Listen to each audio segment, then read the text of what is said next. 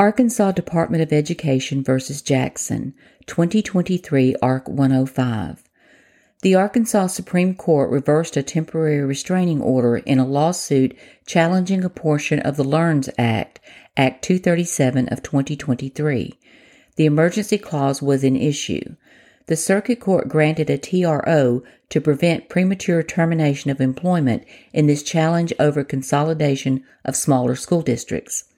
Justice Hudson wrote, quote, On February 23, 2023, the Arkansas Senate voted to pass the LEARNS Act, which was then Senate Bill 294. On March 2, 2023, the Arkansas House of Representatives voted to pass the LEARNS Act with an amendment. The Senate voted to concur in the House amendment to SB 294 on March 7, 2023. The LEARNS Act was then sent to Governor Sarah Huckabee Sanders, who signed it into law on March 8. Section 73 of the LEARNS Act contained an emergency clause which applied to specified parts of the Omnibus Act and caused certain provisions to become effective as of the date of the governor's approval. End of quote. Reversal of the temporary restraining order.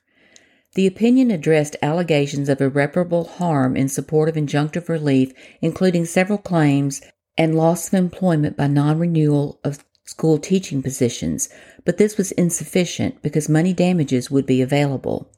Quote, we have repeatedly held that harm is normally considered irreparable only when it cannot be adequately compensated by money damages or redressed in a court of law. Appellee's claims regarding the expenditure of funds under the transformation contract are clearly monetary in nature and are therefore not considered irreparable. The alleged harm from the non renewal of the employment contracts and other adverse effects related to these non renewals can also be adequately compensated by money damages or redressed in a court of law. In addition, Appellee's argument that MESD, Marvell-Elaine School District, risks being consolidated, dissolved, or divided in retaliation for this lawsuit is entirely speculative and thus does not support a finding of irreparable harm.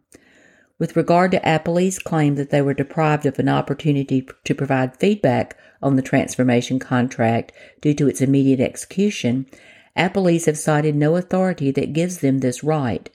Furthermore, the board's meeting wherein it approved the transformation contract was open to the public. Finally, the CAPES, Citizens for Arkansas Public Education and Students, Appellee's claim that their constitutional right of referendum would be impaired is also without merit, as their ability to collect signatures and otherwise pursue their referendum petition on the LEARNS Act is not affected by the absence of a restraining order. Accordingly, because Appellee's failed to meet their burden of proving irreparable harm, the Circuit Court abused its discretion in granting the motion for a TRO. We therefore reverse the Circuit Court's order, vacate the TRO, and remand to the Circuit Court. End of quote. Justice Baker concurred, quote, while I concur in the decision to reverse and remand, I write separately to address the claims that seek to control the actions of the state. Until Board of Trustees of the University of Arkansas versus Andrews, 2018 Ark 12, is overruled, suit against the state is barred. With respect to any remaining claims that do not implicate sovereign immunity, I agree with the majority's holding that the appellees failed to demonstrate that irreparable harm will result in the absence of the TRO. End of quote. Another concurrence by Justice Wood added, quote, I join the majority opinion's reversal because I agree with its conclusion that appellees failed to establish irreparable harm. I write separately because the appellees failed the second prong of our analysis and that they are unlikely to succeed on the merits of each of their three claims. I would reverse the temporary restraining order for this reason as well. Like the eight other state courts that have considered challenges based on the legality of internal legislative processes, we should conclude that this issue presents a non justiciable political question. Next, the appellees challenge the emergency clause because they contend it fails to state an emergency that is necessary for the preservation of the public peace, health, and safety. Arkansas Constitution, Article 5, Section 1. Our court has held that if reasonable people might disagree about, what, about whether the enunciated fact states an emergency, the clause will be upheld. Last, appellees argue that either all of an act or none of an act must be declared an emergency. Their interpretation of the Constitution reads a requirement into the Constitution that does not exist. Therefore, I also find its argument unlikely to succeed on the merits. End of quote. Another concurrence by Justice Womack added, quote, I join the majority's analysis of the issue of irreparable harm. I write separately to address additional relevant issues and to respond to the dissent. The majority opinion is correct. The appellees will not suffer any irreparable harm absent the temporary restraining order, and therefore the circuit court abused its discretion. But in my opinion, the appellees have no chance of succeeding on the merits, which is the strongest argument in favor of reversal. First and foremost, sovereign immunity bars nearly the entirety of the appellee's lawsuit. Absent an express constitutional provision to the contrary, the state shall never be a defendant in any of its courts.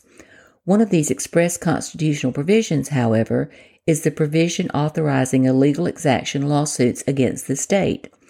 Thus, except for the narrowly described illegal exaction claim about specific payments from the state to the Marvell-Elaine School District budget for the Friendship Education Foundation, sovereign immunity bars the appellee's claims against the state.